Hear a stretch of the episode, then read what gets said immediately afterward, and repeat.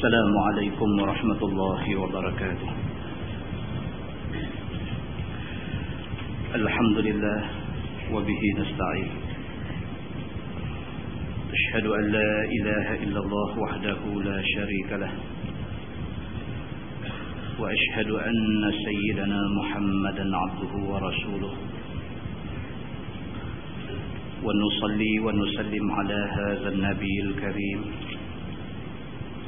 سيد المرسلين وعلى آله وصحبه أجمعين. أما بعد. أيها المؤمنون اتقوا الله. أوصيكم وإياي بتقوى الله. فقد فاز المتقون. muslimin dan muslimat mudah-mudahan dirahmati Allah Subhanahu wa taala.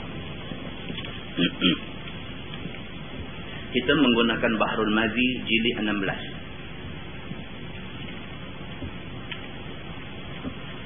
Bahrul Mazi jilid 16 muka surat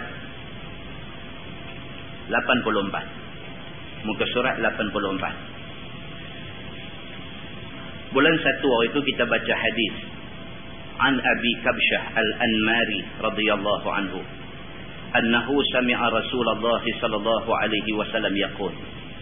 ثلاثة أقسم عليهن وأحدثكم حديثا فاحفظوه. قال ما نقص مال عبد من صدقة ولا ظلم عبد مظلمة فصبر عليها إلا زاده الله عزا ولا فتح عن باب مسألة إلا فتح الله عليه باب فقر. wa uhaddithukum hadisan fahfazuhu qala innamad dunya li arba'ati nafar kita dah baca sekerat hadis ni. Riwayat daripada Abi Kabsyah Al-Anmari. Kata Abu Kabsyah dia dengar Nabi sallallahu alaihi wasallam bersabda. Sabda Nabi salasatun uqsimu alaihinna. Nabi kata ada tiga tiga perkara. Aku bersumpah di atas tiga perkara ini. Wa uhaddithukum hadisan fahfazuhu. Dan Nabi kata aku nak cerita dekat hampa satu hadis, maka hendaklah hampa hafal hadis ini. Tiga perkara itu ialah Nabi kata manaqasa malu 'abdin min sadaqah. Satu orang yang bagi sedekah, duit dia tak akan kurang. Nabi bagi satu sumpah. Nabi kata siapa ada duit, dia ada bagi sedekah duit dia. Duit dia tak akan kurang. Allah akan tambah duit dia.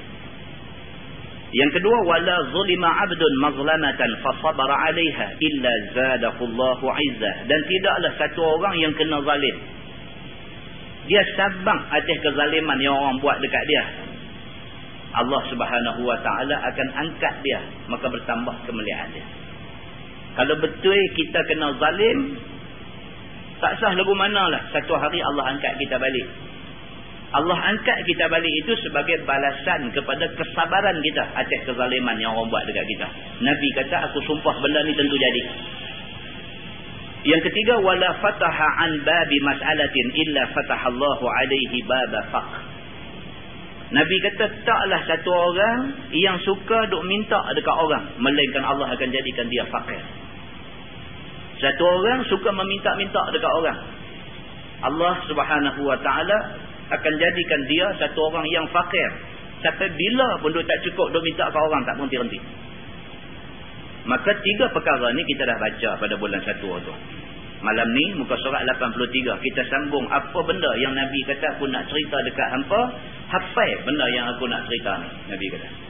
Muka surat 83 bawah tu. Dia kata sabda Nabi SAW lagi wa uhaddithukum hadisan fahfazuhu qala innama ad-dunya li arba'ati nafar abdun razaqahu Allahu malan wa ilman fahuwa yattaqi fihi rabbah wa yasilu fihi rahimah wa ya'lamu lillahi fihi haqqan fahadha bi afdalil manazil dan aku khabarkan kepada sekalian kamu satu hadis. Nabi kata aku nak bagi tahu dekat hampa satu hadis. Maka hendaklah hafaz oleh sekalian kamu akan dia. Nabi kata jangan lupa benda yang aku nak abang ni. Sabdanya hanya sahaja dunia itu bagi empat orang. Nabi kata dunia ni ada empat golongan manusia. Dalam dunia ni ada empat golongan manusia duduk.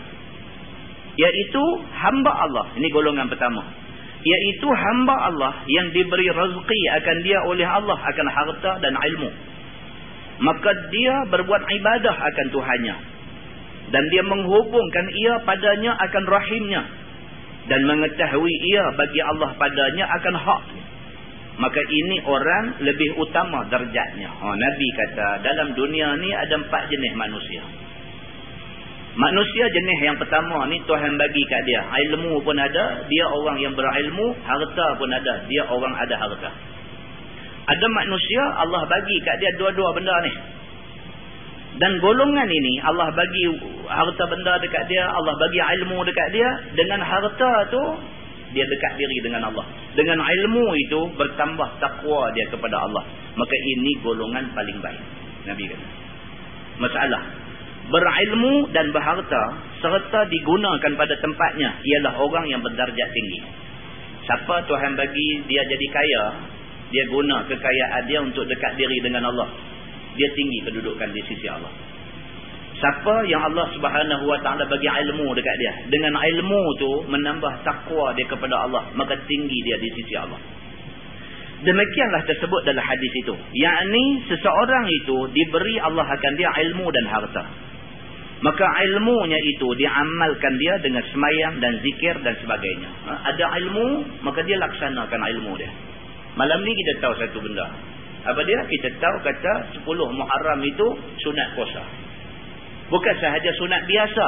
Bahkan Nabi SAW sampai pernah suruh sahabat keluar pi di dalam kota Madinah ni bagi ingat dekat orang-orang Madinah. Jangan lupa hari ini 10 Muharram. Siapa yang belum makan lagi, niat puasa. Puasa sunat Ashura.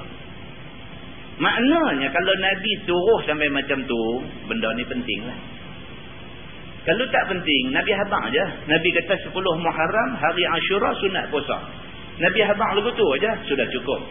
Tapi tak cukup dengan habang saja. Nabi suruh pula sahabat pergi peringat di tiap-tiap pintu rumah. Jangan lupa hari ini hari Ashura. Siapa yang tak makan lagi, niat puasa. Makna dia penting. Tidak cukup dengan penting tu, Nabi tambah pula selapih lagi. Nabi kata siapa puasa Ashura, Allah ampun dosa dia untuk tahun yang lepas. Maknanya sekali dengan bagi tahu, sekali dengan peringat, sekali dengan habaq janji baik di sisi Allah, maknanya benda penting. Malam ni kita tahu satu benda penting. Maknanya malam ni kita dapat satu ilmu. Kalau kita beramal dengan ilmu yang kita dapat ni, maka tinggi kedudukan di sisi Allah Subhanahu wa taala. Dia macam tu, kaitan dia macam tu. Dan kita tuan-tuan berapa banyak benda yang kita tahu dalam dunia ni tapi kita tak buat. Berapa banyak benda yang kita tahu kata tak boleh buat dalam dunia ni tapi kita buat. Maknanya kita banyak dosa. Malam ni Allah Subhanahu Wa Taala bagi tahu dekat kita benda ni. Nabi sallallahu alaihi wasallam tolong sampaikan benda ni dekat kita. Nabi kata Golongan pertama dalam dunia ni adalah orang yang Allah bagi ilmu, orang yang Allah bagi harta. Dia guna ilmu tu untuk dekat diri dia dengan Allah dan dia guna harta untuk nak menambahkan lagi keberkatan dia di sisi Allah. Maka ini orang yang paling utama di sisi Allah. Dia kata dan mengerjakan dia akan barang yang disuruh Allah dan dijauhkannya barang yang dicegah Allah. Dengan ilmu tu dia tahu mana patut dia buat, mana yang dia tak patut buat. Dia tahu dan hartanya itu digunakannya kepada memberi nafkah orang yang wajib atas dirinya. Ha, dia ada harta, keutamaan dalam membelanjakan harta ialah pada anak isteri. Itu orang yang wajib nafkah ke atas kita orang lelaki. Allah bagi dekat dia duit ringgit, keutamaan dalam membelanjakan duit ringgit ni untuk anak bini. Itu keutamaan. Kalau tak belanja untuk mereka ni, kita kena jawab depan Tuhan.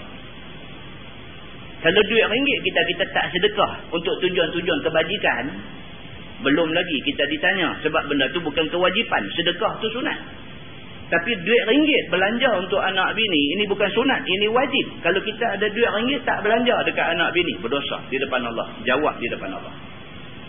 Maka Nabi SAW kata orang yang diberikan harta tu digunakan harta tu untuk nafkah orang yang wajib atas dirinya dan dihubungkannya dirinya dengan ibu bapaknya dengan harta tu dia bagi mak pak dia suka dengan dia dia bagi mak pak dia rasa senang dengan dia mak pak susah orang tua pula lagi hidup dua orang Makan minum pun tak terurus, tak ada orang nak jaga. Anak orang senang. Bawa keluar duit, pergi ambil satu Indonesia. Bagi pergi jaga mak dengan bapak dia. Tolong masak makan, tolong jaga, lipat kain baju, basuh baju, jemuk baju dan sebagainya. Dia guna duit dia, upah orang untuk jaga mak bapak dia. Di samping dia jaga mak bapak dia. Kita kerja, bini kita kerja, siapa nak dan pergi tengok mak pak kita? Kita pun tak dan. Oleh kerana tak dan, cari ganti. Ganti, pergi ambil satu orang, mai suruh jaga mak pak kita. Kita pantau dia. Macam mana dia jaga mak pak kita. Belanja duit untuk upah orang jaga mak pak ini, bermakna kita menghubungkan diri kita dengan ibu bapa kita yang tercinta. Dapat pahala. Dan kita menghubungkan dengan sanak saudara dengan harta kita tu. Adik-beradik kita beralih tengok keliling kelalang kita. Siapa adik-beradik kita yang tak ada kemudahan untuk anak-anak nak mengaji dan sebagainya. Ada sikit bagi untuk memudahkan pengajian dia. Ini orang yang tinggi kedudukan di sisi Allah subhanahu wa ta'ala. Iaitu ditolongnya kesusahan mereka itu dengan hartanya. Disedekahkannya dan diketahuinya ada bagi Allah pada harta itu hak dan suruhnya iaitu bersedekah wajib. Ha, di samping tu dia tahu bila dia ada duit cukup haul, cukup nisab dia wajib keluar zakat. Dalam soal keluar zakat dia tak ada kecoh. Berapa banyak dia wajib keluar? Banyak tu dia keluar. Dia satu orang yang faham kata dalam harta ni ada hak Allah Subhanahu wa taala. Maka dia tak kecoh dengan harta yang Allah anugerah dekat dia. Dia buat keluar zakat wajib dan mengerjakan haji wajib dan melepaskan nazar wajib dan sebagainya. Dia guna harta dia untuk buat macam-macam benda baik. Muslimin dan muslimat yang dirahmati Allah SWT. Cuba kita tengok. Islam di samping dia suruh kita jadi orang yang zahid. Satu orang yang zuhud dalam dunia. Tidak bermakna Islam suruh kita jadi miskin. Pasal apa? Pasal banyak ibadat dalam Islam dia berkait dengan harta. Tak ada harta, banyak benda kita tak boleh buat dalam Islam. Bila ada harta, banyak ruang yang kita boleh buat dalam Islam ni. Maka itu kelebihan orang yang berharta, yang beriman kepada Allah subhanahu wa ta'ala. Tentu ingat balik hadis kita pernah baca dulu. Macam mana sekumpulan sahabat-sahabat Nabi hak miskin. Dijumpa Nabi SAW. Mereka komplain Nabi. Sahabat-sahabat Nabi yang miskin, pergi jumpa Nabi, pergi komplain Nabi. Ya Rasulullah, rugilah kami orang-orang miskin. Untunglah mereka yang kaya. Nabi kata pasal apa? Mereka kata, orang kaya boleh buat apa yang kami buat. Tapi kami tak boleh buat apa yang orang kaya buat. Dan Nabi kata, dah. Nabi kata, walaupun orang kaya ada duit, mereka boleh derma, boleh sedekah, boleh belanja harta, boleh belanja duit yang Allah bagi dekat mereka dan mereka boleh dapat pahala lebih. Hampa juga boleh dapat pahala sedekah. Nabi kata. Di antaranya ialah hampa bertasbih. Bila sebut subhanallah, subhanallah, subhanallah, pahala sama macam orang kaya sedekah duit. Nabi jawab lagu tu. Bila hampa bertahmid, sebut alhamdulillah, alhamdulillah, sama macam orang kaya sedekah duit. Bila hampa bertakbir, sebut Allahu Akbar, Allahu Akbar, sama macam orang kaya sedekah duit. Nabi kata, jadi orang kaya dia boleh sedekah duit. Orang miskin tak boleh sedekah duit, dia berzikir. Zikir sama pahala dengan bersedekah duit. Nabi kata lagu tu. Orang miskin kata lagi dekat Nabi. Dia kata kalau begitu ya Rasulullah tak sama jugalah. Pasal apa? Pasal orang kaya pun bertasbih. Orang kaya pun bertahmid. Orang kaya pun bertakbir. Mereka sudahlah bertasbih, bertahmid dan bertakbir macam kami. Mereka masih lagi boleh sedekah. Kami hanya boleh bertasbih, bertahmid dan bertakbir. Kami tak dapat nak sedekah. Nabi kata itulah kelebihan orang kaya. Nabi lah sekali kata macam tu. Makna apa tuan-tuan? Maknanya, kok mana pun orang Islam jadi orang ada duit ni agama suruh. Agama suruh. Malam ni pula kita baca jumpa lagi sekali benda ni. Kelebihan yang Allah bagi kepada sesetengah orang. Allah bagi dekat dia ilmu, Allah bagi dekat dia harta. Dengan ilmu, dengan harta tu dia lagi dapat kedudukan tinggi di sisi Allah Subhanahu wa taala. Maka siapa yang demikian itu, maka ialah orang yang berderajat tinggi di sisi Allah Subhanahu wa taala. Sabda Nabi sallallahu alaihi wasallam lagi, "Wa 'abdun razaqahu Allahu 'ilma ولم يرزقه مالا فهو صادق النية يقول لو أن لي مالا لعملت بعمل فلان فهو بنيته فأجرهما سواء dan seorang hamba yang diberi akan dia oleh Allah Subhanahu wa taala rezeki dengan ilmu dan tiada diberi rezeki akan dia pada harta. Ini golongan kedua. Golongan kedua Allah bagi dia jadi orang yang berilmu tapi harta tak ada. Hak golongan pertama tadi ilmu ada, harta ada. Dengan berilmu, dengan berharta semua ada kat dia, komplit. Dan dia pula guna ilmu, guna harta untuk nak dekat diri dengan Allah. Maka dia afdalul manazil, kedudukan paling tinggi. Golongan kedua, Allah subhanahu wa ta'ala bagi dekat dia ilmu. Tapi harta tak ada. Ilmu, Masya Allah, cukup hebat, cukup. Harta tak ada. Begitu. Dan dia orang yang berniat. Yang ni orang yang benar niatnya. Dia satu orang yang benar niatnya.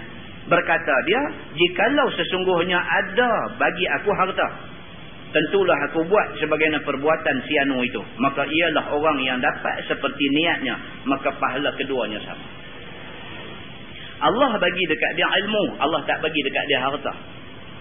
Sebagai orang yang berilmu, dia ada niat baik. Dia sentiasa duk ingat dalam hati dia. Kalaulah Allah bagi aku kaya macam dia tu, aku akan buat baik macam dia tu buat. Dia tak kaya, dia orang miskin. Tapi oleh kerana ilmu ada kat dia, dia faham. Kata buat baik itu satu benda baik. Maka dia pasang niat dalam hati dia. Dia kata, aku kalau Allah bagi aku kaya, aku nak guna kekayaan aku untuk kebaikan. Macam orang kaya tu duk buat dia ni yang ada niat nak belanja harta untuk tujuan kebaikan ni pahala sama dengan kawan hak kaya yang belanja harta untuk kebaikan Nabi SAW kata fa ajruhuma sawa maka pahala dua-dua orang ni sama Walaupun dia tak ada harta, walaupun dia tak boleh nak sedekah harta pasal harta tak ada, tapi niat dia, kalau aku ada harta, aku nak sedekah juga untuk tujuan kebaikan. Aku nak jaga mak pak aku, aku nak bela ni adik-beradik aku. Dia ada niat macam tu. Walaupun dia tak ada duit nak boleh buat benda tu, kerana niat dia nak buat macam tu, Allah bagi pahala kat dia sama dengan orang yang ada harta dan bersedekah tadi. Masalah, dia kata, berilmu tetapi tiada berharta. Sesungguhnya dengan hadis tadi, dapat satu orang yang berilmu serta tidak ada harta itu pengajaran yang baik. Dapat satu pengajaran.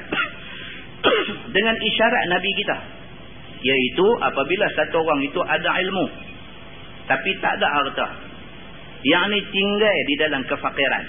Maka hendaklah dia mengamalkan ilmunya serta betulkan niatnya. Kita kalau tak ada harta pun niat bagi cantik mengamalkan ilmu itu ialah mengerjakan segala yang difardukan Allah. Hak mana Allah fardukan kita buat. Macam mana ilmu yang ada kat kita, macam mana kita tahu hak betul hak tak betul, kita jaga benda ni. Dan segala yang disuruhnya serta menjauhkan segala yang ditegahnya sebagaimana yang kita tahu dalam ilmu kita tu. Buat lagu macam kita tahu. Hak betul, hak salah kita tahu. Kita buat hak betul, jangan buat hak salah. Begitu. Dan betulkan niat kita. Apabila Tuhan kurnia harta, nescaya aku buat apa yang disuruh oleh Allah. Dan aku buat seperti perbuatan orang yang berilmu itu. Iaitu, aku akan menghubungkan silaturahim. Dan menunaikan apa yang difardukan Allah pada harta. Daripada sedekah wajib dan zakat dan sebagainya. Dan berniat sentiasa nak buat kebajikan pada harta tu. Maka siapa ada niat yang demikian itu, dapat derjat dia. Dan dapat pahala dia. Seperti mana orang yang buat amal itu yang diniatkan suka memperbuat sepertinya itu. Itu dia. Jadi kalau sekiranya tak ada harta pun niat mesti baik. Niat kalau aku satu hari Allah bagi aku harta lebih, aku nak buat kebaikan. Susah anda benda ni baca boleh eh? Kita kebanyakan kita bila tengok orang senang kita jaki. Dari segi praktiknya kita ni bila tengok orang senang, bukan kita teringin nak jadi macam kau tu. Kita duk fikir macam mana nak berjatuh dia ni. Pemeluk kan tengok dia ni senang lah ni. Dulu mengaji sama Malaysia tu bukan cerdik kan? Macam mana jadi kaya kalau ni rasuah ke apa tuduh macam tu macam ni dekat orang.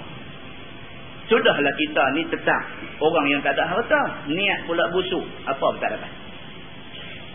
Sedangkan agama abang kat kita lain. Agama abang kalau kita ditakdirkan jadi orang tak ada harta. Niat mau cantik. Kita niat aku satu hari. Mana nak tahu tuan-tuan benda ni. Hadis dah beritahu kat kita. Tuan-tuan ingat balik hadis. Hadis Jibril alaihi salam. Nabi SAW duduk dalam satu majlis ilmu. Nabi duduk mengajar. Tiba-tiba mai satu orang berpakaian serba putih. Rambut hitam berkilat. Masuk mai duduk, duduk, duduk, duduk. Terus mai duduk depan. Terus duduk depan Nabi. Belagak lutut dia dengan lutut Nabi SAW.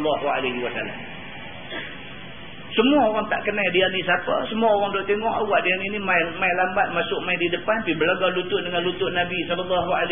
Orang pun tak tahu dia ni main dari mana. Siapa dia ni. Dia duduk terus dia kata dekat Nabi Islam ni apa. Nabi kata Islam ni 1, 2, 3, 4, 5. Nabi sebut rukun Islam. Dia kata iman ni apa. Nabi kata iman ni 1, 2, 3, 4, 5, 6. Nabi beritahu rukun iman. Dia tanya Nabi ihsan ni apa. Nabi kata ihsan anta'budallaha ka'annaka tarah. Ihsan ini ialah kamu sembah Allah macam kamu nampak Allah. Kalau kamu tak nampak Allah, fa innahu yarak. Allah nampak kamu. Kemudian dia kata bila kiamat? Nabi kata tak tahu. Dia kata apa alamat dia? Nabi bagi tahu alamat dia. Di antara alamat yang Nabi sebut apa dia? Nabi kata apabila kamu kamu melihat orang-orang yang miskin melarat tiba-tiba membina bangunan yang tinggi-tinggi. Di antara yang Nabi sebut dalam hadis tu. Maksudnya apa? Orang yang pada mulanya tengok miskin, tak ada apa, tahu boleh jadi kaya. Maknanya menjelang kiamat tak mustahil. Orang yang hasil-hasil susah, miskin, pendidikan tak tinggi apa semua tiba-tiba muncul sebagai orang kaya. Benda ni tak mustahil. Mana nak tahu kita salah seorang yang dimaksudkan oleh hadis tu. Tiba-tiba Allah Subhanahu Wa Taala limpah kekayaan kesenangan dekat kita.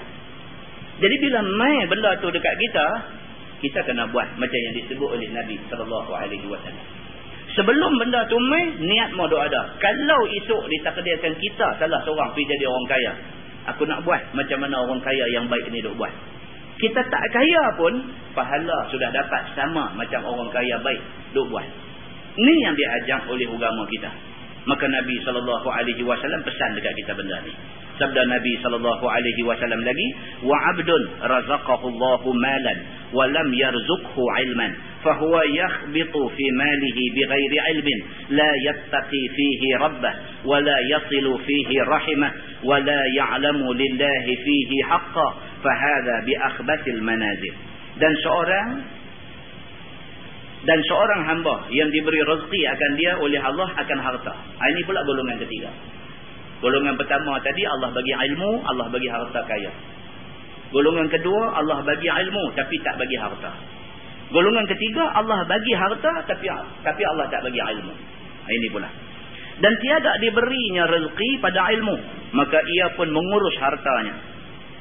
Dihalakannya tidak tentu dengan ketiadaan ilmu. Tiada buat ibadah padanya akan Tuhannya. Tiada dihubungkan padanya akan rahimnya. Dan tiada diketahui padanya hak bagi Allah subhanahu wa ta'ala. Maka ini orang sekeji-keji darjah. Ini golongan ketiga. Ilmu Tuhan tak bagi Tuhan bagi kaya. Dengan tak arti apa duit tu ada banyak. Maka yang pertama zakat tak berpeluang eh? Kawan tak arti apa yang kedua, kut kata nak sedekah, nak tolong adik-beradik apa semua, tak sekali-kali. Dia duk cakap bila masa pun, dia kata, dulu aku susah, tak ada adik-beradik. Lah, aku senang adik-beradik marmut pakai main. Main dua abang ni, sangkut kot tu, sangkut kot ni. Lah ni, aku tak mau nak kenal mereka ni semua. Duit aku, satu duit pun, sumpah aku tak bagi kat mereka ni. Ha, dia duk main jadi lagu tu. Ada saya tak tuan-tuan orang macam ni? Ada, ada. Oh dia kata dulu dia kata masa kita susah kita pergi rumah depa tak buka pintu dia kata. Oh dulu masa kita susah kita abang kata anak nak mengaji nak minta pinjam duit tak mau bagi. Lah ni kita jadi senang menjaga kita jadi bagus. Oh pakat mai semua duk abang ni bukan online ni ni ni kita ni tu kau ni. Oh dia kata tak ada tak ada tak ada. Aku tak boleh lupa tak depa buat kat aku dulu. Lah ni nama kata nak tolong depa ni tak pernah terlintas lah hati aku. Dia kata ini golongan ketiga. Golongan tiba-tiba Allah bagi dia jadi kaya, Allah tak bagi ilmu dekat dia. Kerana kaya tidak ada ilmu ni, akhirnya kekayaan itu membinasakan dia. Ini golongan ketiga. Masalah. Dia kata berharta tidak ada ilmu. Maka itulah yang selalu menjadikan orang demikian sehina-hina derjat. Diberi Allah subhanahu wa ta'ala. Dengan kerana itu dia jadi hina. Kerana seorang yang berharta serta tiada berilmu itu tidak tahu ia menggunakan harta kepada yang disukai Allah. Dia tak erti. Sebab ilmu tak ada. Dia tak erti ni ke mana nak disalurkan kekayaan dia. Dia tak erti. Bahkan hartanya itu digunakan pada jalan hawa nafsu. Duit ringgit tu betul-betul dia guna menambahkan lagi dosa dia, merosakkan dia, merosakkan diri dia. Bersuka-suka dia dengan minum arak. Oh, tuan-tuan tahu berapa ramai orang Islam hari ni minum arak? Berapa ramai? Minum arak. Mabuk tunggil langgar, tidur dalam parit dan sebagainya, pipi suluh dengan toslet tengok muka orang Islam. Tuan-tuan tanyalah polis duk buat operasi. Polis duk buat operasi kok-kok belah perai apa semua tu tengok berapa banyak disco berapa banyak, pub berapa banyak duk ada di sebelah tu. Menjelang subuh, menjelang pagi ni kalau ada operasi bawa taslet pergi suluh-suluh tengok ada ada tidur boleh longkang 4 5 orang suluh-suluh muka Melayu pun ada. Duit ada. Masuk pergi dalam tu nak minum arak ni minum pakai jam bukan minum pakai gelas, pakai jam minum. Pakai jam sekali order 5 jam. Minum gak gak gak gak habis satu jam lempang perang oleh ambil jam lain pula minum mabuk punggai perang perang perang lagi boleh duk punggai lagi berasa besar lagi berasa hebat. Mabuk merangkak keluar mu jatuh parit pakai lena kan dulu sampai nak sedang pagi esok baru nak balik. Oh Islam kita apa ada jadi lugu tu. Nak boleh langkah masuk pergi capai jam minum ni tak ada duit orang halau. Dia tak pergi masuk. Ada duit baru boleh masuk. Ni golongan yang disebut oleh Nabi SAW. Allah bagi dekat dia harta duit ringgit. Dia pergi melingkup dengan harta dengan duit ringgit yang Tuhan bagi ke dia. Maka apa jadi dekat dia? Digunakan untuk bersuka-suka. Minum arak. Dengan melihat wayang dan membuat riba pergi jadi alung pula. Ada duit pergi jadi alung. Buat riba lah. Orang yang desperate orang yang dalam kesempitan orang yang tersepit nak pakai duit tak ada tempat dah nak pergi minta pergi cari dia. Cari dia kata tak apa pinjam seribu ujung bulan bayar seribu lima ratus. Uh, sebulan. Ambil seribu. Ujung bulan bayar kat aku seribu lima ratus. Dia ambil bunga sampai lima ratus ringgit ada kawan pergi ambil tentu ada Ni pasal sangkut tak apa yang nak buat apa ni. Gagal juga. Seribu tak apa ujung bulan. Seribu lima apa seribu lima lah aku bayar. Ada pergi pinjam sepuluh ribu. Buat agreement tulis ni. Buat agreement tulis. Pinjam sepuluh ribu. Bayar dua puluh dua ribu. Tak kira nak bayar bila. Kalau hari ni ambil. Lima hari kata dapat duit. Lima hari pun lima hari. Bayar dua puluh dua ribu. Dia pakai agreement pukul mati lagu tu ya. Tak ada kira hari, tak ada kira bulan. Ada juga hak jenis halung macam ni pun ada juga. Tak boleh dia hantar kaki pukul. Dikelang satu badan dan sebagainya. Diugut anak pinak dan sebagainya. Ada orang kaya yang mengambil kesempatan pergi jadi jahat macam ni. Hak kawan pergi terlibat tu pun satu pasal. Kawan hak pergi jadi jahat ni. Lagilah banyak pasal dia ni. Kata dia dan dijudikannya. Ada duit sikit pergi melingkup. Pergi berjudi dan bersedap-sedap dan bersuka-suka dengan orang jahat. Iaitu buang harta pada bukan tempatnya. Pergi belanja duit bukan-bukan. Satu malam belanja sampai tujuh ribu, lapan ribu, sepuluh ribu. Satu malam. Sembang terah pasal apa? pasal dia ada duit. Dia boleh belanja satu malam sepuluh ribu. Oh. tuan-tuan kita benda-benda macam ni kalau kita tak jumpa kita kata pelik lah ustaz ni sembang. Ada orang macam ni ada tuan-tuan. Sehari dia masuk 3-40 ribu. Sehari. Bukan sebulan. Sehari masuk 3-40 ribu. Apa 10 ribu nak buang satu hari masalah apa kat dia? Dia pergi buang 10 ribu satu malam. Di tempat-tempat yang nak menambah dosa dia. Begitu. Bukannya dijalankan dan dibelanjakan harta kepada yang disuruh Allah. Seperti mengerjakan haji. Seperti tolong orang susah. Seperti membelanjakan untuk perang sabilillah dan lainnya. Dan bukan digunakan untuk menghubungkan silaturahim. Dan tiada diketahui. Ada pada hartanya itu hak. Yang disuruh Allah subhanahu wa ta'ala. Seperti berzakat dan bersedekah dan lainnya. Tak ada pasal. Nak ingat pasal zakat. Pasal apa? Tak ada pasal. Nak bersedekah, oh tak sekali-kali. Dia kata, hang nak nak duit, hampir kerja cari. Pasal apa nak minta kat aku?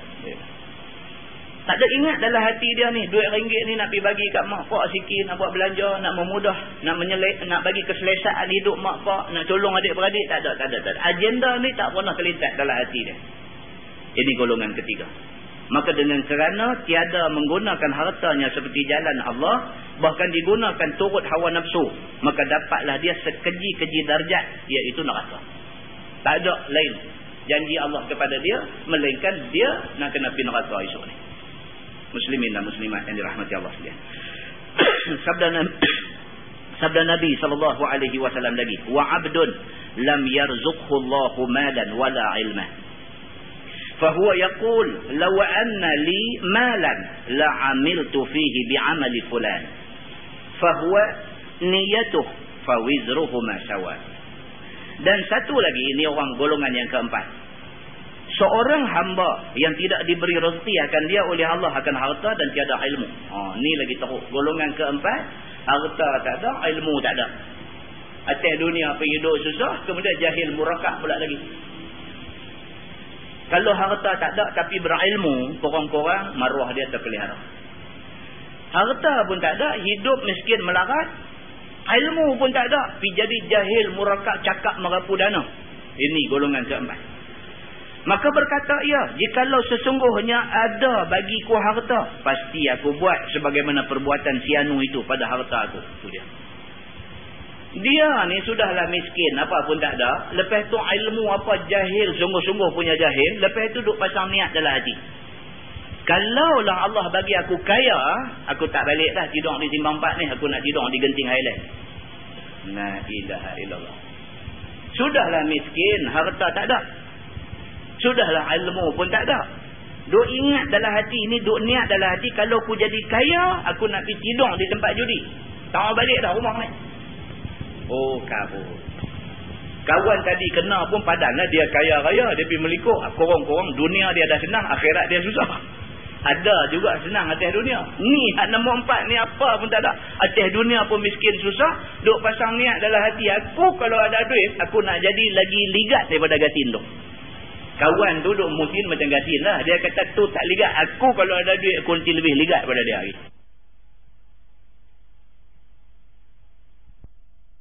Tak ni ni. Tak pergi buat pun. Dosa sama macam kawan ada buat. Masalah. Jahil serta tak ada harta. Ini paling teruk. Sesungguhnya orang jahil. Dan tak ada harta itulah orang-orang yang sebanyak-banyak menjadi jahat dan menjadi orang kutu-kutu. Ya Inilah golongan paling teruk. Jahat sekali dengan tak guna. Kerana jahil itu menyesatkan. Dan tidak berharta itu menjahatkan. Jahil ni menyebabkan jadi sesat. Jahil. Tak tahu apa. Dia belah ikut dan saja sesat. Jahil. Orang Melayu kata segan bertanya. Sesat jalan. Ni maksud dia kita jahil kita tak tahu ni daripada sini nak pi apa nama nak pi lahak miang kok mana okey lahak miang. Ada satu tempat nama lahak miang. Ni dari sini nak pi lahak miang kok mana? Duk tanya nak pi kok mana? Duk nak pi kok mana? Nak tanya orang segan. Belah belah belah belah belah belah belah. Pi tengok sampai sungai layang sungai tani. Lain langsung. Lahak miang tadi keluar tu. Kan? Cari cari cari cari cari. Tengok-tengok ada sungai layang sungai tani. Segan bertanya sesat jalan. Itu atas dunia. Akhirat pun sama. Ilmu tak ada. Tapi tak mau belajar. Tak mau nak tanya ambil tahu dan sebagainya. Main duk belah ikut dan. Duk belah ikut dan. Duk belah ikut dan. Akhirnya sesat. Sesat agama. Lagi teruk lagi. Tadi ada orang hantar SMS. Dia kata Ustaz. Esok 10 Muharram. Hari Ashura. Saya ada dengar satu Ustaz kata. Ada sembahyang Ashura. Bagaimana melakukannya? Dia kata. Ustaz Mardut mana pula piduk abang tu betul. Mana ada semayang Ashura? Kita ni tuan-tuan, masalah kita ni lah khusyuk sungguh. Kita suka piduk reka buat benda hak Nabi tak pernah buat. Hak Nabi habang suruh buat ni, kita tak buat. Kita nak piduk reka, nak buat sembahyang sunat Ashura, nak pi buat sembahyang sunat Muharram. La ilaha illallah. Buka kitab hadis ni bukan sahih Bukhari, bukan sahih Muslim. Dia buka kitab hadis mana pun tak jumpa pun semayang sunat Ashura ni. Ada dah satu ustaz pihak abang, kita kena buat semayang sunat Ashura. Benda ni tuan-tuan tak boleh reka. Sebab Nabi kata, Sallu kama ra'aitumuni usalli. Nabi kata semayang, macam mana hampa tengok aku semayang. Bab semayang ni, semayang ni ibadat khusus ibadat khusus buat kalau sekiranya Nabi buat. Tak boleh buat kalau Nabi tidak pernah buat. Tak nak pergi reka buat benda-benda lagu ni. Muslimin dan muslimat yang dirahmati Allah sekalian. Punca dia pasal apa? Pasal jahil. Tidak ada ilmu. Jahil tidak ada ilmu. Bila dia duduk gagah juga pergi duduk rodong. Tak mau nak tanya. Tak mau nak belajar. Maka akhirnya dia sesat muslimin dan muslimat yang dirahmati Allah sekalian. Maka dia kata kerana jahil menyesatkan. Punca daripada jahil kita boleh sesat. Dan tidak berharta itu menjahatkan. Bila kita ni jadi orang tak ada duit. Kita ni jadi orang susah melarat, ada mula nak fikir jahat. Lau ayam orang pun nak masuk, telur ayam pun nak sapu. Pasal apa yang pergi jadi jahat lagu tu? Pasal tak ada duit. Tentang Brunei, saya cerita dulu. Brunei, negara Brunei. Saya pernah pergi satu masa dulu, pergi ceramah di penjara dia. Brunei itu satu negara Brunei ada satu penjara aja. Saya pergi ceramah di penjara Brunei.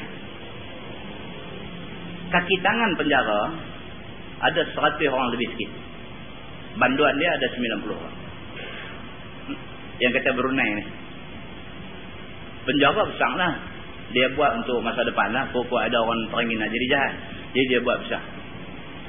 Penjara Brunei ni kaki tangan penjara ni wadah jail dia apa semua daripada pengarah sampailah kepada orang ada kerja dalam penjara ni. Orang yang kerja ada 100 orang lebih sikit. Banduan ada 90 orang. Makna satu orang boleh jaga seorang banduan. Saya pergi ceramah. Tengok dia bawa banduan sebelah. Sikit aja. Sebelah ni kaki tangan lah. Pakai uniform, pakai apa semua pengarah dia duduk ada. Saya tanya tak keluar semua ke banduan ni? Ada kau tanya habis lah ni. Tak, saya kata ada lagi kot. Dah dah. Ni habis ni. Habis. Saya kata penjara ada berapa? Dia kata satu ni lah. Banduan banyak ni lah. Dia kata sikit ya. Dia ni banduan tak ramai. Oh. Kita tak jadi macam mana jadi ni kebanyakan ni yang 90 orang ni dia salah apa? Kebanyakan. Dia kata salah ni kebanyakan dadah lah. Bukan mengedar dadah. Kebanyakan salah ni pasal hisap dadah. Jadi dia masuk dalam penjara sekali dengan buat pemulihan. Oh, kata kes-kes curi, samun, rompak apa tak ada lah. Ha, dia kata yang tu tak ada lah. Boleh kata tak ada lah. Eh, macam mana tak ada? Ada kata semua orang ada duit. Nak samun apa lagi? Dia buat ada duit dah. Samun ni pasal nak nak duit. Pasal apa? Pasal duit yang dia ada tak cukup. Nak nak enjoy. Depa duit ada belakang nak pergi samun buat apa? Oh, kita betul juga. Ugama duk kata ni betul juga. Kadal faqru ayyakuna kufra. Kadang-kadang hampir kefakiran, miskin, melarat ni membawa, membawa satu orang jadi kufur. Betul? Ni pula dia kata kat kita, kadang-kadang tak berharta itu menjahatkan. Atau jadi jahat banyak ni. Pasal apa? Duit tak ada. Mengaji tak boleh. Drop daripada sekolah. Nak dapat kerja elok tak boleh. Kerja tak ada dan sebagainya. Tapi sebagai manusia ada keinginan nak berumah tangga. Bila menikah dapat anak. Bila dapat anak nak belanja duit tak ada. Akhirnya dia mula main macam-macam. Itu yang sampai besi apa nama tutup longkang pun dia balas. Pasal apa? Pasal duit tak ada. Duit tak ada. Ni anak duk besar, anak nak pergi sekolah, nak bawa duit, duit nak bagi tak ada, nak buat guna, kali-kali pergi tengok, kasut dia ni nampak elok, galah. Pergi jual kat ruang mana Kan? Bukanlah semua orang dia kasut di ruang tu curi kasut. Tapi dia curi, dia pergi lepas kat kawan tu, suruh tolong jual.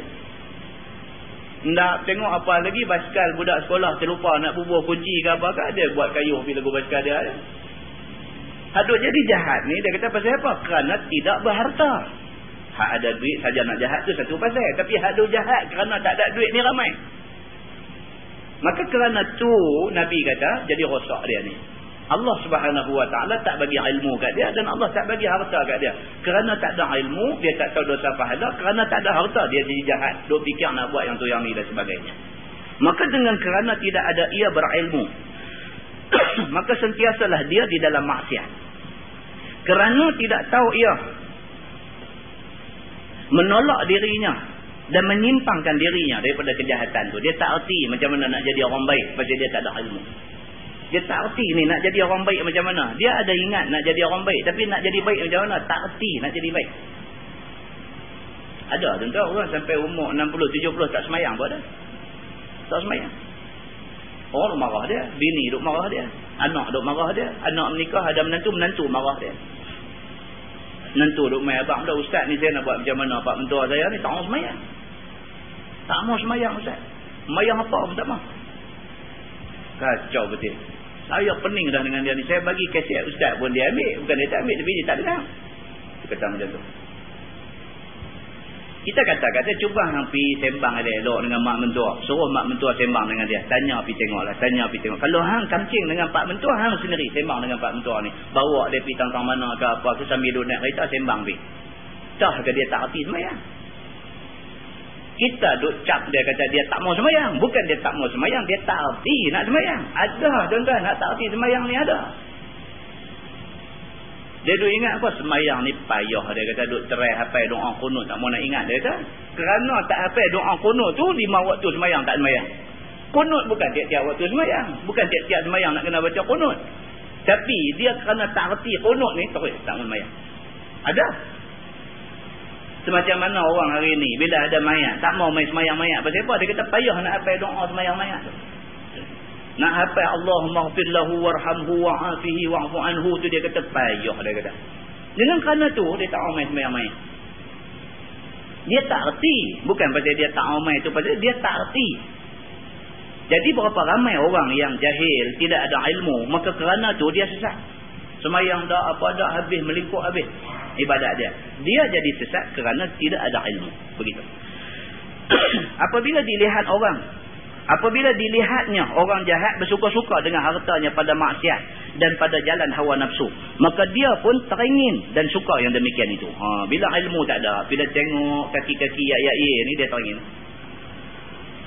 Dia kata syok lagu mereka ni. Dia syok tengok orang lah jenis kaki ya-ya-ya ya, ni. Dia seronok. Eh, tengok orang seronok ni seronok. Ha? ha? Kita tengok orang seronok pun kita seronok. Seronok. Tengok oh dengan sambut tahun baru seronok. Ia, ia lompat hang. Tepuk aku, tepuk hang. Hang lompat di atas belakang aku. Aku lompat di atas belakang hang. Menyanyi, wi, wi, menjerit apa semua. Saat-saat lagi cucu, cucu happy lighter, angkat, ayun. Kita tengok pun seronok pula. Kata. Orang ingin Nabi Sulam masuk jelas-jelas lepas tu. Seronok. Pasal apa? Benda seronok. Nama kata manusia ni dengan benda seronok dia tarik. Eh jangan cakap tuan-tuan. Jangan cakap kita duk main masjid, duk main mengaji, duk main apa. Apabila anak-anak pasang televisyen dia duk main lagu-lagu apa ni. Eh lagu duk gedik kaki automatik duk gedik. Anak kita pun dia kata ayah nampak syok. Ayah kebaik kaki. Dia pun lagu duk buat itu macam. Bukan kebaik kaki. Itu manusia. Nama kata manusia ni benda seronok dia short. Dia short. Dia main macam karan tu. Ruk mudah dia main. Ha, saat lagi sedang balik. Apa eh buka leh. Tak mau tengok gambar ni. Garang balik. Tadi syok dah sah. Tadi dah syok dah Zat. Pasal apa? Pasal manusia. Tentu buat apa kita bohong. Naluri kita sebagai manusia. Cuma manusia yang berjaya tu ialah dia berjaya lawan hawa nafsu dia. Ni hawa nafsu. Kalau kita tak ada hawa nafsu, kita bukan manusia. Kita malaikat. Kerana kita manusia, dia ada hawa nafsu. Cuma kita berjaya pasal kita boleh kekang hawa nafsu kita. Kita boleh kontrol dia. Dia kena ikut kita. Ha, ini manusia. Jadi dia kata di sini, orang yang jahil, tak ada ilmu langsung, bila tengok orang jahat bersuka-suka dengan harta, dengan maksiat, dengan jalan hawa nafsu, maka dia pun teringin nak suka seperti yang demikian itu. Dia pun teringin. Begitu. Maka dia pun berkata, jika sekiranya aku ada harta, pasti aku bersuka-suka dengan harta aku seperti orang itu. Ha, dia pasang niat. Aku pun kalau ada duit, aku pun nak buat lagu tu. Maka sudahlah niatnya itu pada nak mengerjakan yang haram. Maka pada hukum syarak apabila satu orang niat nak buat jahat. Seperti orang buat jahat dan maksiat itu. Maka berdosa ia. Sama dengan dosa orang yang berbuatnya. Bermula dalil yang menunjukkan atas yang demikian. Ialah hadis dalam masalah tadi. Kata At-Tirmizi ini hadis Hasan lagi sahih. Ha? Wallahu'ala. Lepas ini kita masuk. Bab ma ja'a fil hammi fid dunya wa hubbiha. Iaitu bab yang datang pada menyatakan hadis yang membicarakan berbimbang dengan dunia dan kasih akan dia. Kita akan tengok pula tajuk selepas ni. Bagaimana orang yang hati dia duk fikir dunia saja dan dia syok sangat dengan dunia. Apa nak jadi ke dia. Dan lepas tu, ha, dia akan masuk satu tajuk. Bab maja'a fi tulil umur lil mu'min hadis yang membicarakan panjang umur bagi orang mukmin. Apakah yang dimaksudkan dengan panjang umur? Orang yang beriman, panjang umur tu macam mana? Adakah umur 100 tu dianggap panjang umur? Ataupun umur 50 tapi diisi dengan amal ibadah, maka itu dianggap panjang umur. Kita nak tengok macam mana Islam melihat soal panjang umur. Nah, wallahu kita menggunakan Baharul Mazi jilid 16 jilid 16 muka surat 86 muka surat 86 bab ma jaa fil hammi fid dunya wa hubbiha. Iaitu bab yang datang pada menyatakan hadis yang membicarakan berbimbang dengan dunia dan kasih kepada dia. Ha, malam ni kita nak tengok satu tajuk. Bagus tak bagus kepala kita ni sentiasa duk fikir pasal dunia. Duk fikir pasal nak tambah harta, duk fikir pasal nak naik pangkat, duk fikir pasal gila nak suruh orang hormat, nak suruh orang puji, nak suruh orang sanjung kita. Ini dia panggil gila dunia. Hari-hari duk fikir Pasal apa orang tak hormat aku? Hari-hari duk fikir, pasal apa dia ni tak sanjung aku? Hari-hari duk fikir, macam mana cara aku nak bagi duit aku 10 ribu jadi 100 ribu? Hari-hari duk fikir pasal dunia ni, bagus tak bagus dari segi agama. Ketahuilah saudaraku, berbimbang dengan dunia dan kasih kepadanya dikeji oleh syarang kita. Oh. Kalau habis masa duk fikir pasal nak senang, nak kaya, nak hebat, nak mulia, nak apa atas dunia, nak disanjung dan sebagainya. Kalau habis masa dengan duk fikir benda ni, agama tak suka macam ni. Kita bila terlampau mengharap atas dunia ni, terlampau mengharap, kita akan kecewa. Terlampau harap nak naik pangkat, tentu tak dapat pangkat tu, kecewa. Terlampau harap nak jadi kaya raya, nak jadi jutawan. Tiba-tiba tak dapat. Kecewa. Maka dunia ni, agama suruh cari. Tapi agama tak mau kita pergi cari dunia sampai kita pergi jadi hamba dunia. Ha, itu kena faham. Maka apabila seseorang daripada kamu kena kepapaan, maka janganlah keluh kesah akan kepapaan kamu itu serta tanggunglah susah hati sampai mengadu hal diri itu kepada segala orang. Kita ni dia kata mana-mana daripada kalangan kita ni yang diuji yang diuji oleh Allah Subhanahu Wa Taala dengan susah, maka jangan sampai ujian kesusahan tu menyebabkan kita hilang maruah. Allah uji kita susah, kita hilang maruah, duk bawa tepurung pergi duk minta sedekah dekat orang sana sini. Jatuh maruah. Allah uji kita dengan susah, kita jatuh maruah kita dengan perbuatan kita yang bodoh ni. Dan berhati duka cita dan susah hati kerana tiada mendapat sikit sedap atas dunia. Ha, jangan sampai kita jadi macam tu. Kerana tak dapat sikit sedap atas dunia, susah hati sampai binasa diri. Kerana dua harap nak naik pangkat, tiba-tiba tak dapat. Pangkat yang kita dua harap tu dapat ke orang lain. Kerana tu, kita ni punya duk fikir sampai binasa diri. Duk fikir pasal apa aku tak dapat? Pasal apa dia ni dapat? Sedangkan kalau nak banding aku dengan dia ni, aku kerja lagi rajin daripada dia ni. Macam mana dia ni boleh dapat? Macam mana orang tak nampak aku? Duk fikir yang tu, tuan-tuan, semayang pun tak kosong. Hidup pun tak dia apa. Dia main perasaan dengki ke orang, dia main perasaan marah ke orang, dia main perasaan nak musnahkan orang yang dapat tempat yang kita duk idam-idamkan dan sebagainya. Akhirnya bukan rosak kita ni, rosak agama kita sekali. Bahkan jika jatuh susah dengan sebab kepapaan itu, maka hendaklah kuat sabar. Dia kata kalaulah ujian kesusahan itu sampai ke peringkat buat kita ni jadi papa kedana, sabar dengan Tuhan. Tuan-tuan, tak semua usaha kita buat berjaya. Berapa ramai orang terai masuk dalam bidang meniaga. Akhirnya bukan sahaja tak untung, makan modal. Berapa ramai orang teringin nak langkah kaki masuk dalam bidang meniaga. Pasal apa? Pasal dia jumpa hadis, Nabi kata 9 per 10. Daripada rezeki itu, mai daripada jalan meniaga. Maka dia pun teringat nak meniaga. Langkah-langkah kaki masuk tu, pijak duri, pijak paku karat, pijak kaca habis. Dan berapa ramai orang berjaya. Jadi mana-mana manusia yang langkah kaki masuk, langkah-langkah tidak dianugerahkan kejayaan, bahkan diuji dia pula dengan kepapaan.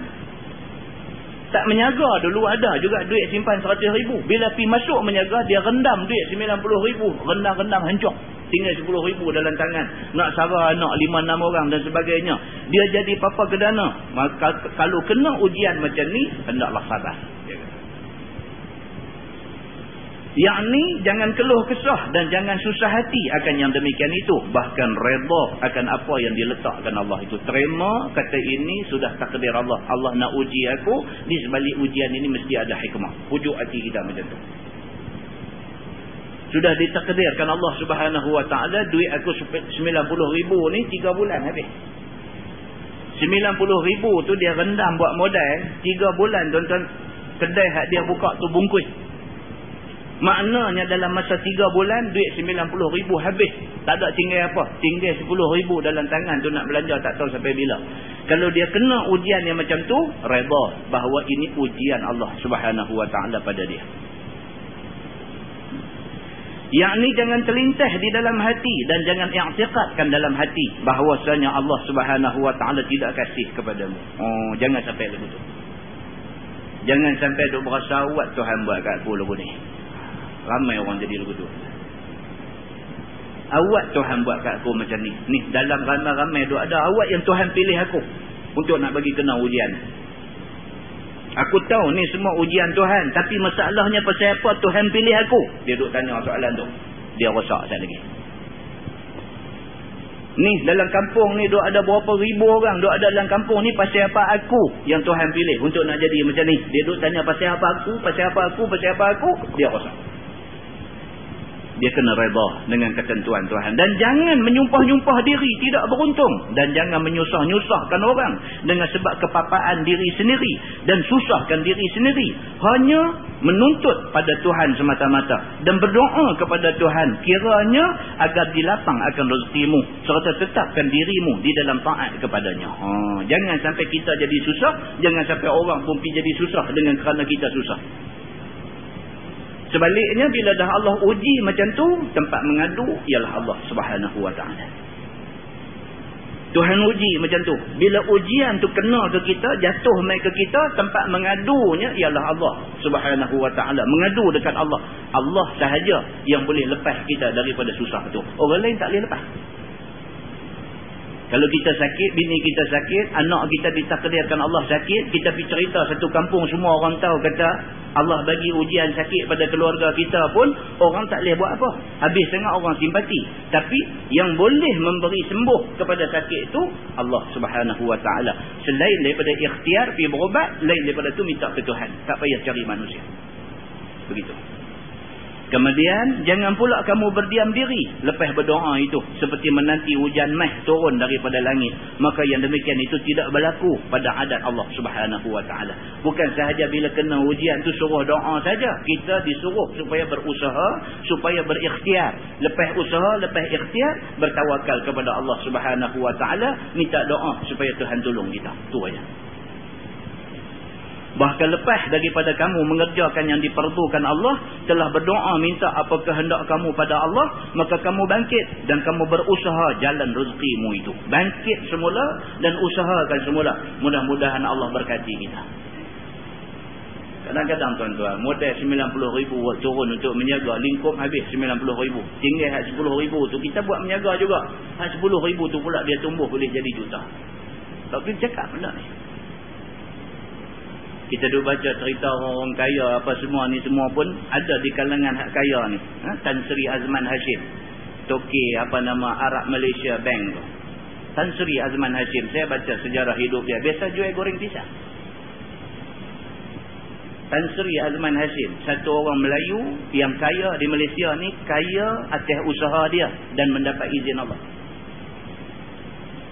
Dia bukan dapat projek terjun mai daripada langit apa semua dak. Dia usaha dengan titik peluh dia, dengan duit ringgit modal kecil dia, dia usaha, dia usaha, dia usaha sampai jadi lagu duk adalah tersenarai dalam kumpulan orang kaya di Malaysia.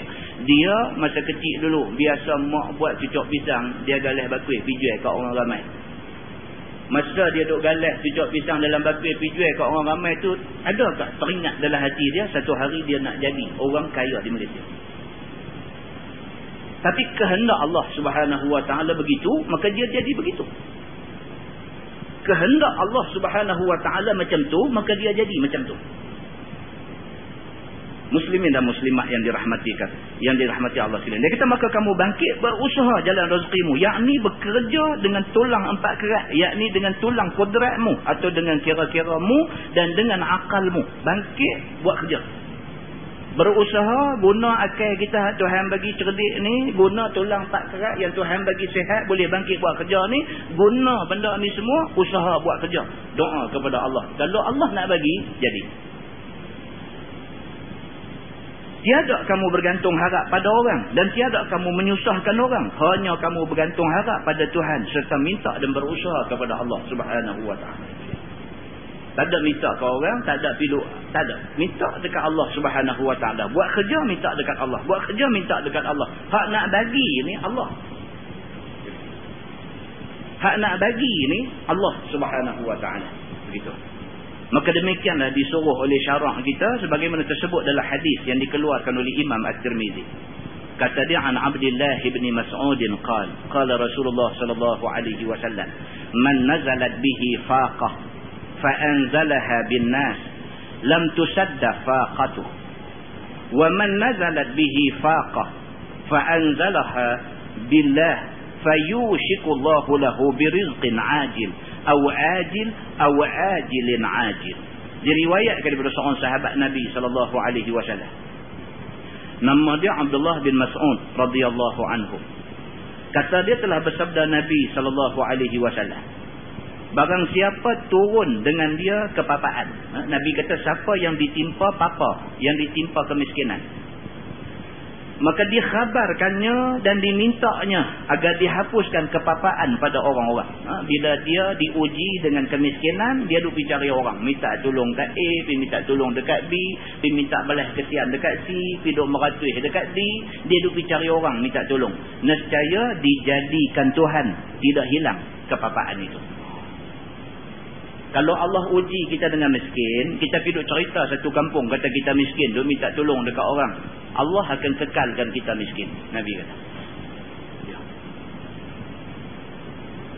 Dan tidak hapus papanya itu. Tak hilang miskin tu. Duk miskin situlah. Lagi duk minta ke orang, lagi miskin. Lagi duk minta, lagi miskin. Tak habis-habis dia dengan miskin. Bahkan sentiasalah ia dalam keadaan berhajat dan barang siapa turun padanya kepapaan ha? dan barang siapa ditimpa papa miskin kemudian meminta dia agar dihapus papanya itu kepada Allah maka hampir dihapuskan oleh Allah baginya dengan rezeki yang segera turun ataupun rezeki yang lambat turun ataupun rezeki yang lambat laun akan turun. Tapi kalau dia diuji dengan miskin dia minta dekat Allah. Dia minta dekat Allah di samping usaha ala kadar takat mana boleh usaha Modal ada 10 ribu, usaha cara 10 ribu. Modal ada 20 ribu, usaha cara 20 ribu. Tapi usaha minta kepada Allah. Usaha minta kepada Allah. Allah akan bagi. Kata Nabi SAW. Sama ada Allah bagi itu segera. Dandan boleh jadi senang, boleh jadi kaya. Ataupun Allah bagi dekat dia lambat. Lambat baru dapat. Usaha 10 tahun baru nampak hasil. Tapi sekali main hasil terus jadi kaya ataupun Allah akan bagi dekat dia lambat laun. Maksudnya tak cepat sangat, tak lama sangat. 3-4 tahun usaha Allah bagi dekat dia. Tentu Allah nak bagi ni kadang-kadang dalam Quran orang duk gantung diri dia may yattaqillaha yaj'al lahu makhraja wa yarzuqhu min haitsu la yahtasib Barang siapa bertakwa kepada Allah, Allah akan tunjuk dekat dia jalan keluar daripada masalah dia. Kalau dia ada masalah, tapi dia takwa kepada Allah. Dia tahu Allah saja yang boleh lepas dia daripada masalah ni. Allah akan lepas dia daripada masalah tu. Kalau dia betul-betul bertakwa kepada Allah, dia yakin ni masalah yang menimpa dia ni Allah boleh lepas. Dia usaha tapi dia yakin Allah boleh lepas dia daripada masalah ni. Allah akan lepas dia. Dan Allah akan bagi dekat dia rezeki min ghairi la yahtasib daripada sumber yang tidak disangka-sangka. Saya ada dua orang kawan. Satu kawan ni tak ada apa pencin askar saja. Pencin askar pun pencin askar pangkat rendah. Dah lepas pencin dok rasa tubuh badan okey lagi, dok rasa riang tenaga ada sikit lagi dan sebagainya saja pergi cari kerja. Dia pergi cari kerja dapat jadi driver satu kontraktor kaya. Tuan-tuan tengok tu Tuhan nak buka jalan nak bagi senang tu. Kadang-kadang benda tak boleh fikir. Tapi Tuhan nak bagi, Tuhan bagi. Dia pencin askar. Pencin askar pengkak benda. Pencin pun tak apa duit. Anak tu besar ada lagi dan sebagainya. Berasa tubuh badan okey lagi. Boleh buat kerja lagi. Riang tu ada lagi. Pergi minta-minta kerja. Dapat jadi driver kepada satu kontraktor kaya. Bawa. Bawa kereta aja. Kontraktor kaya ni kontraktor Cina. Dia bawa macam mana pun bila sampai time dah suntuk dah tak semayang lagi dah pukul 6 tak semayang asak lagi. Walaupun dia duk bawa toki dia. Dia kata dekat toki dia. Dia kata bos bagi saya 5 minit saya nak semayang asak saya. Cina ni pun kata okey. Tunggulah kereta dia turun pergi semayang macam tu. Rupa-rupanya takwa dia kepada Allah tu. Takwa dia kepada Allah. Semayang tak tinggal dan sebagainya. Walaupun kerja dengan satu Cina. Rupanya takwa dia kepada Allah tu. Dinilai oleh Allah. Cina ni percaya kat dia. Pasal dia semayang punya orang. Ini semayang punya orang. Bagus. Akhirnya kontraktor Cina yang jadi toke dia ni. Akhirnya oleh kerana percaya dekat dia. Pasal dia semayang. Percaya dekat dia. Akhirnya dia kata dia buka satu kontrak, satu construction di kawasan mana ke, dia kata hang tolong pergi tengok. Macam tu mula. Hang tolong pergi tengok saya. Tolong pergi tengok. Bukan lantik bagi jadi site manager ke apa tak. Hang tolong pergi tengok projek aku yang di sana. Aku tak nanti hang tolong pergi tengok. Dia kata dia bos siapa nak bawa bos? Tak apa. Dia kata aku boleh bawa kereta sendiri. Hang tolong pergi tengok. Bagi kereta sendiri. Habuan tidur tengok je. Dia pergi tengok. Pi tengok buat report apa semua amanah pula. Dia amanah dengan Allah Subhanahu Wa Taala terhadap amanah yang kawan ni bagi dekat dia. Rupa-rupanya amanah itu pun dinilai oleh Allah. Makin percaya ni, kontraktor ni makin percaya dekat dia. Akhirnya kontraktor ni kata dekat dia, lah ni macam ni, aku nak buat satu projek kecil. Aku buat turun modal. Tapi hang pergi jaga semua. Seolah-olah projek ni hang punya. Esok dah berjaya, semua orang beli dan sebagainya. Aku mau duit aku balik je. Hak lebih ambil kang. Dia main peringkat ketiga. Alhamdulillah jadi macam yang dirancangkan. Dapat balik kawan tu turun model berapa kata satu million. Satu million bagi balik hak lebih tu. Kalau lebih dua million, dua million dapat kat dia. Hari ni hidup senang tuan-tuan. Dia dah sembang dengan saya. Dia kata, tak tahu saya macam mimpi. Saya kata, benda ni jadi macam mimpi. Saya tak pernah mimpi ni nak jadi macam law ni. Tak pernah mimpi macam mana. Sampai law saya fikir balik. Bahawa saya tak nampak benda ni tak boleh terima. Tak percaya benda ni. Kenapa? Tak percaya. Tak percaya. Tak percaya sungguh. Hari ini senang. Satu. Kawan yang kedua. Macam tu juga. Tapi dia ni ada kelulusan. Ada apa semua. Dia satu orang engineer dan sebagainya. Dia kerja dengan satu toki Cina juga. Toki Cina ni anak ada seorang aja. Anak ada seorang je. Tapi dia kata anak goblok. Dia kata. Dia ada anak seorang aja, tapi dia fresh dengan anak dia ni. Ngaji tinggi, tapi jenis tak erti nak berdunia dengan orang. Jadi dia satu toki besar, milioner. Dia nak tinggal bisnes dia dekat anak goblok ni. Dia panggil goblok dekat anak dia. Dia nak bagi dekat anak goblok ni memang nampak tak boleh harap. Dalam-dalam pada tu muncul kawan kita seorang ni. Muncul dia ni, pergi kerja aja. Mula-mula pergi kerja aja. Tapi kerana amanah dia, kerana bagus dia, dia ni kelebihan dia satu. Jaga.